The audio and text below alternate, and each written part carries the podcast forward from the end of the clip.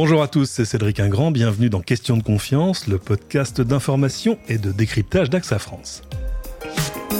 Comment acheter en toute confiance sur Internet? En 2020, ce sont près de 2 Français sur 3 qui ont acheté sur Internet, un chiffre en hausse constante depuis plus de 20 ans maintenant. Alors, si la démocratisation hein, des achats en ligne est lancée depuis plusieurs années déjà, avec des achats en deux clics, avec le commerce mobile aussi, la pandémie a aussi largement contribué à accentuer le phénomène ces deux dernières années, un boom dans lequel, évidemment, se sont aussi insérés les cybercriminels. On a d'ailleurs constaté une augmentation des arnaques en ligne.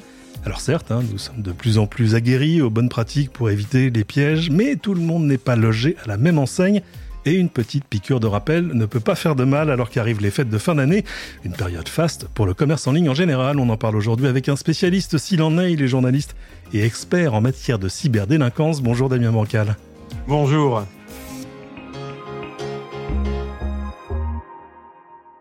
Alors c'est un plaisir de se parler parce que c'est un vieux sujet. Enfin, c'est-à-dire que la cybercriminalité est aussi aussi vieille que l'internet et prédate même l'internet grand public tel qu'on le connaît aujourd'hui. C'est difficile de, circonscrire ce qu'est la cybercriminalité, sauf à expliquer que c'est de la criminalité qui utilise de la technologie, mais on a l'impression aujourd'hui, à vous de me le confirmer ou pas, qu'en fait, c'est toute une partie de la criminalité qui s'est déplacée sur les réseaux, tout comme le commerce s'est déplacé sur les réseaux dans le même mouvement. C'est exactement ça. On est vraiment aujourd'hui avec cette nouvelle population que je vais être très honnête avec vous, je suis depuis plus de 30 ans, euh, qui a clairement compris que le cybercrime était malheureusement leur avenir. Et je m'explique, hein, c'est que avant, quand ça faisait du commerce de faux papiers, il fallait rencontrer les gens dans la rue, il fallait potentiellement que ce soit des gens dans sa zone de chalandise. Hein, on va vraiment parler euh, marketing parce que c'est un terme que j'ai inventé il y a 2-3 ans. Aujourd'hui, ces cyberdélinquants sont devenus les rois du marketing de la malveillance. Donc, il y a 15 ans, 20 ans, quand il fallait acheter des faux papiers, quand il fallait potentiellement trouver, eh bien, je sais pas moi, une base de données euh, de chaland qui est obligatoirement dans sa région peut-être. Aujourd'hui, la mondialisation du cybercrime a fait et a transformé ces gens-là en de véritables commerçants de la malveillance, oui. Alors c'est intéressant, je, le disais en intro, il y a près de 2 Français sur 3 qui ont fait un achat sur Internet euh, l'année dernière, on a les chiffres pour 2020 ceux de la, de FEVA, de la Fédération de l'e-commerce et de la vente à distance, qui nous dit que le chiffre d'affaires des ventes sur Internet a atteint en 2020 112 milliards d'euros. Il est évident que tout ça pouvait pas aller sans, euh, j'ai envie de dire, son quota d'escrocs et d'aigrefins. Complètement. Alors, ce qui est intéressant, c'est qu'on voit aussi que tous les commerces euh, font aussi de plus en plus de manières à se protéger. S'il y a autant d'achats et autant de, de clients, ça veut dire que derrière aussi, il y a une protection, il y a un renforcement et il y a une éducation qui rentre véritablement dans l'esprit des gens. Mais bien sûr, il faut pas se leurrer. Hein, euh, les malveillants, les aigrefins, les pirates, les escrocs euh, ont clairement compris qu'il y avait aussi des milliards à se faire. Je vais juste prendre un exemple de ces groupes de pirates hein, qu'on appelle de, euh, utilisateurs de ransomware. Hein, donc, c'est la prise d'otage de votre ordinateur. Quand vous voyez que les dernières arrestations, les autorités, chez deux, trois personnes, ont pu saisir des millions d'euros en crypto-monnaie, mais aussi des centaines de milliers d'euros en lingots, en pièces, en billets, ça prouve que eux, en plus, ils arrivent à blanchir ce détournement. Et en plus, ce qui est chez ces pirates-là, c'est un petit pourcentage de ce qu'ils ont pu voler. Parce qu'il ne faut pas oublier que ça reste du crime. Et donc, du coup, il y a les blanchisseurs, il y a les petits lieutenants, il y a les petits soldats. Donc, véritablement connaître le chiffre d'affaires d'un pirate informatique aujourd'hui est très compliqué. C'est intéressant parce qu'en fait, on y retrouve les mêmes choses que dans la criminalité du monde réel, j'ai envie de dire, avec euh, des indépendants et puis des organisations. Euh, mais on, on, a évidemment, on n'a pas les images de ce genre de choses, on en a très peu, mais c'est toujours assez intéressant d'imaginer des gens qui vont faire du cybercrime, en gros, comme on irait faire un, un emploi de bureau mais bien sûr, mais c'est carrément ça. Un emploi en plus totalement éligible au télétravail. Oui, ah ben là, justement, l'exemple est parfait. Je vais vous en donner deux, deux gens que j'ai rencontrés. Premier groupe de pirates basé en Asie, du côté de l'Inde, une immense pièce avec des mômes, des enfants de 12 à 15-16 ans, avec des centaines de téléphones portables accrochés au mur, dans lequel eh bien, il s'en sert pour faire des escroqueries téléphoniques.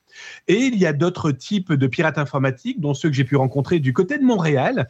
Euh, eh bien, ce sont des gens qu'on peut clairement appeler des criminels en col blanc 2.0. C'est un papa, c'est une maman aussi. C'est là la mixité, il n'y a aucun problème. Et c'est à celui qui va trouver eh bien, son petit son petit savoir-faire. Carte bancaire, euh, fraude au faux papier, achat de produits qu'on va revendre, euh, mule. Voilà, clairement, la criminalité physique a muté en numérique, sauf que les emplois dans le numérique, on peut aller recruter un Australien, un Belge en français, et en plus, euh, ils vont peut-être trouver une petite finesse supplémentaire de malveillance qu'on ne trouvera pas physiquement dans la rue. Pour moi, ces pirates, ce sont des couteaux suisses. Vous avez un couteau suisse et chaque lame est une idée de leur potentiel de malveillance. Le problème, c'est qu'ils sont capables d'inventer une lame dans ce couteau suisse quasiment toutes les heures. c'est intéressant, euh, vous parliez d'affaires de famille, finalement tout change mais rien ne change. Hein. Dans, le parrain et les affranchis aussi, le crime était une affaire de famille. Ce qui est intéressant, c'est qu'on en parle en termes assez généraux. Parce que dès qu'on essaye de, de, creuser un peu, on a peu de données granulaires, j'ai envie de dire, disponibles sur le volume des arnaques. On a quelques trucs. Ben, entre 2017 et 2018, par exemple, l'Observatoire national de la délinquance et des réponses pédales, l'ONDRP, nous dit que plus de la moitié des victimes d'escroquerie se sont fait piéger, pas dans le monde réel, mais sur Internet, et que d'ailleurs, dans trois arnaques sur quatre, l'escroquerie portait sur un achat. C'est pour ça qu'on a voulu se focaliser aujourd'hui sur l'e-commerce, parce que c'est quelque chose qui touche peu ou prou l'essentiel de la population. Alors, c'est des choses, on a l'impression de faire la même prophylaxie depuis le début du commerce en ligne, mais euh, c'est quoi les points de vigilance pour sécuriser ces achats sur Internet? En clair, où sont les, points de vulnérabilité de l'internaute?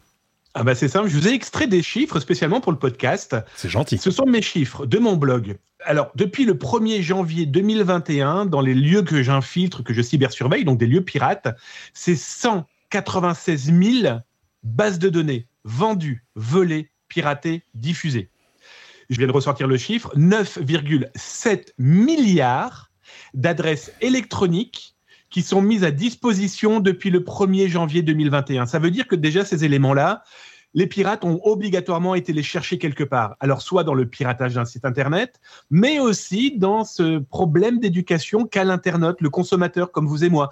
Euh, j'utilise la même adresse mail, j'utilise le même mot de passe. Ah. Les pirates informatiques se jettent sur cette occasion-là. Et j'ai un exemple très concret qui n'était pas très loin de moi, de ma famille, où j'ai quand même une personne qui me dit ah bah oui, mais c'est compliqué, donc j'utilise tout le temps le même mot de passe. Ah, bien Sauf qu'elle s'est fait voler ce mot de passe.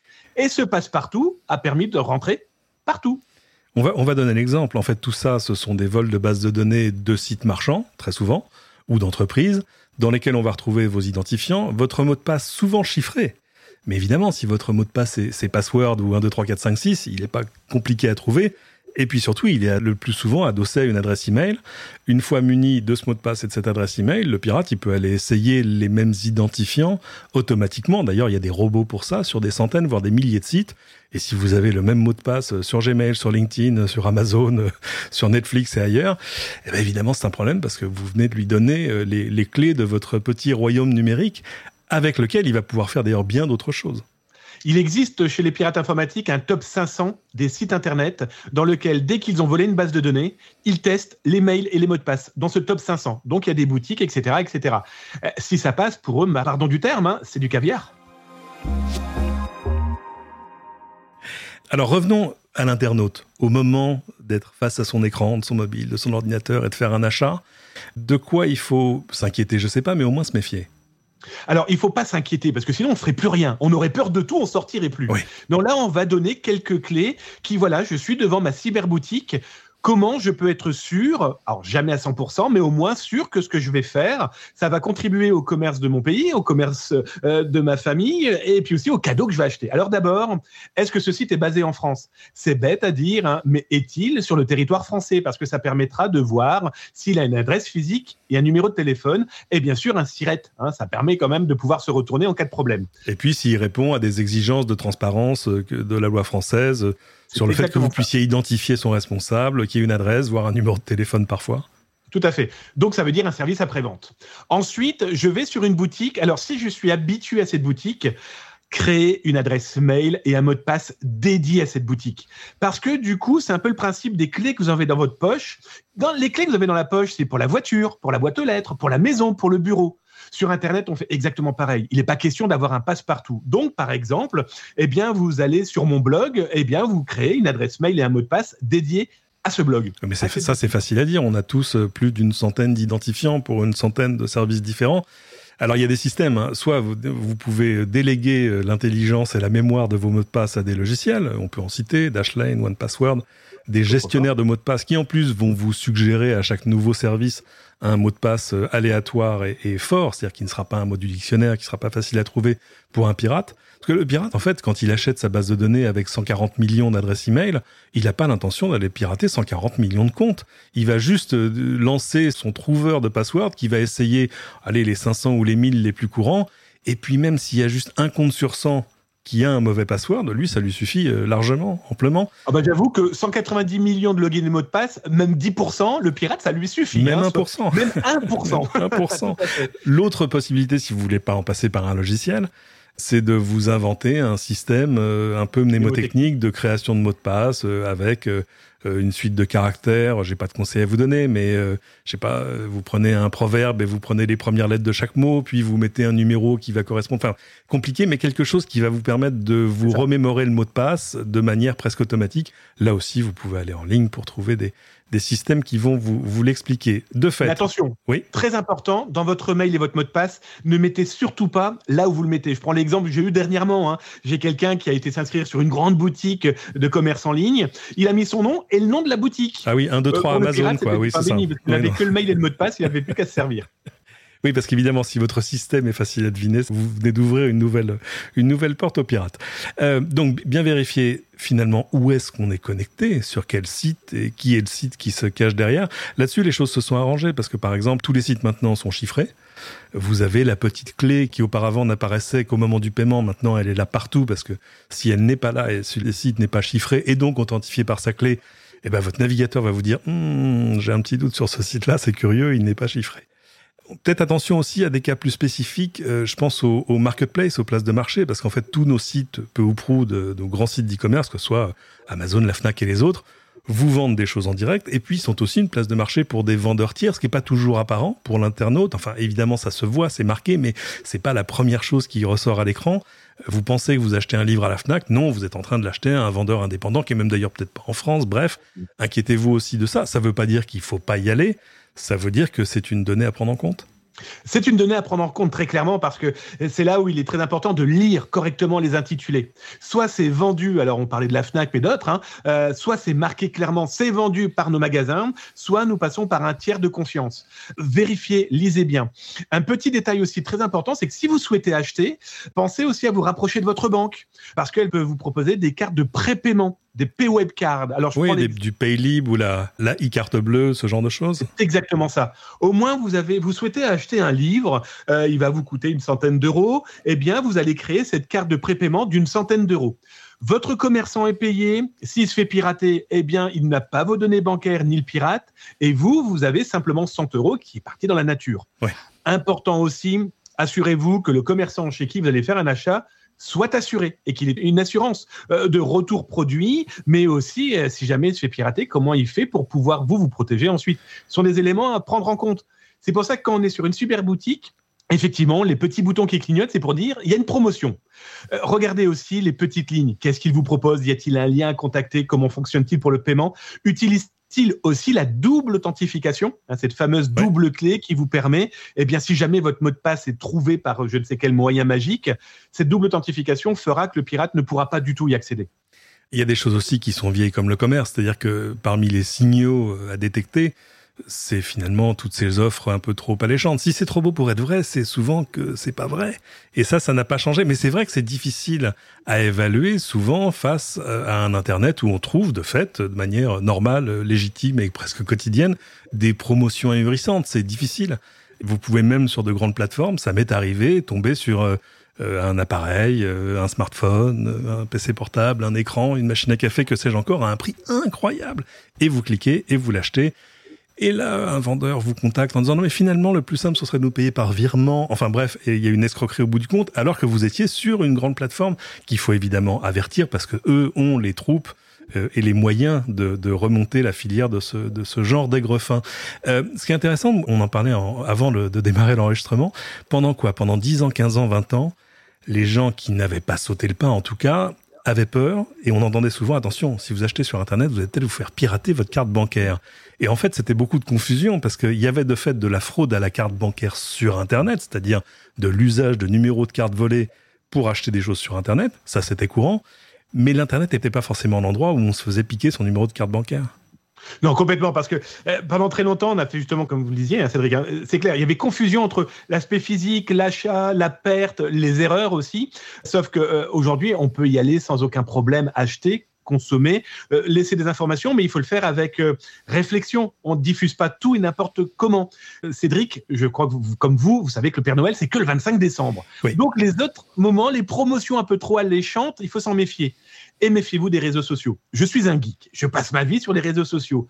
Je vais juste prendre l'exemple d'une série télé qui a fait euh, pas mal de bruit chez nos adolescents, Squid Game, avec beaucoup, beaucoup, beaucoup, beaucoup de promotions sur les réseaux sociaux comme sur TikTok. C'est à 99% des arnaques. Parce que la promotion promettait monts et merveilles en mhm. usurpant une marque, en usurpant des produits, combien d'enfants, d'adolescents, mais aussi d'adultes ont laissé leur carte bancaire en se disant Ah ben non, non, il y a une boutique. Et attention, le HTTPS, ce qu'on disait tout à l'heure, le petit cadenas, dites-vous que les pirates aussi l'utilisent. Donc, vérifiez quand même toujours qui est derrière. Parce que, euh, bah, prenez du temps. Quand vous êtes dans un magasin, euh, on va prendre le parfumeur. Vous prenez des parfums et vous les testez. Vous, vous voyez si ça va sentir bon sur votre peau. Sur un site internet et une boutique en ligne, c'est exactement pareil. Oui, mais la, promo est incroyable et le site me dit qu'il n'y en a plus que deux exemplaires disponibles et qu'il faut cliquer maintenant. Voilà. Prenez plusieurs navigateurs, prenez peut-être éventuellement deux appareils, un téléphone, un ordinateur. Soyez des cyber-citoyens, cyber-consommateurs c'est nous qui devons maîtriser la machine, c'est pas le contraire.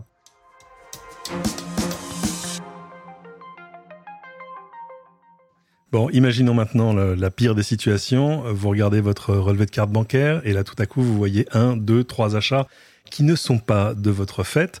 Les recours en cas d'arnaque, ils sont, ils sont de quel ordre? Heureusement, il y en a beaucoup. Alors, le cybergendarme que je suis, tout de suite, va vous dire, vous provenez votre banque et vous allez à la police nationale ou à la gendarmerie nationale pour déposer minima une main courante ou une plainte. Ça déjà, c'est sûr. Parce que d'abord, il faut vous protéger et que votre banque euh, s'assure qu'il a en face de lui quelqu'un qui ne pas non plus de l'arnaquer. Donc déjà, dépôt de plainte et tout de suite, tout de suite, tout de suite alerter sa banque. Troisième élément, ne pas hésiter aussi à refaire tout le cursus des informations que vous avez laissées dans la cyberboutique. Nom, prénom, téléphone, adresse physique, mail. Pourquoi? Parce que ces éléments-là, c'est à ce moment-là où vous allez vous dire, oh là là, j'ai utilisé le même mot de passe. Changeons donc tous les autres mots de passe qui ont pu être parallèles à cet élément qui a pu être volé. Euh, ensuite aussi, prévenir vos contacts et vos amis. Attention, vous risquez de recevoir des messages qui ne sont pas de moi. Et aussi, votre téléphone portable. N'oubliez pas que si vous avez laissé votre numéro de téléphone portable, aujourd'hui, usurper un numéro de téléphone portable est très simple. Et le malveillant pourra se faire passer pour votre banque, pour la boutique aussi. On appelle ça chez les pirates la technique du halo. Les mhm. pirates informatiques aujourd'hui, pour contrer la double authentification, vont vous appeler. D'autant que si on arrive à, se faire passer pour vous, enfin à faire une fausse carte SIM avec votre numéro de portable, on peut recevoir les messages de validation de, de transaction de votre banque, ce qui est quand même très compliqué. Exactement ça entre autres, oui. Alors quand même, il y a quand même deux choses qui jouent en faveur de l'internaute euh, malchanceux. Euh, d'un côté, la loi, c'est-à-dire que chez nous, le Code monétaire et financier prévoit le remboursement des sommes payées en ligne par carte en cas de fraude. Si ce n'est pas de votre fait, alors vous pouvez demander à votre banquier de vous rembourser et lui de se retourner vers le cybervendeur. Euh, en complément, ça c'est pas la loi, mais il y a euh, certaines sociétés de cartes bancaires, certaines banques qui, dans les assurances et les garanties qui vous sont données, parfois écrits un peu en tout petit, on, passe souvent à côté au moment de signer un contrat, euh, en fait vous permettent le remboursement de frais engagés, par exemple euh, dans le cas de produits que vous n'auriez pas reçus, qui sont pas conformes à la description, bref, qui deviennent une sorte d'intermédiaire entre vous et le cybervendeur. Évidemment, il y a des, conditions à, respecter. Et puis, euh, il y a une plateforme qui s'appelle Info Escroquerie, qui rassemble gendarmes et policiers, qui est chargée d'informer, de conseiller et d'orienter les personnes victimes d'une escroquerie. Alors oui, ils ont un site web, mais ils ont aussi un numéro de téléphone 0805 805 817. Et si tout ça ne marche pas, vous pouvez évidemment vous retourner vers les associations de défense de consommateurs habituelles qui sont alors là, très entraîné à ce genre de soucis. Euh, on a presque fait le tour, Damien Bancal. Merci infiniment d'avoir passé ce, temps avec nous. Avant de se quitter, euh, où est-ce qu'on vous retrouve en ligne?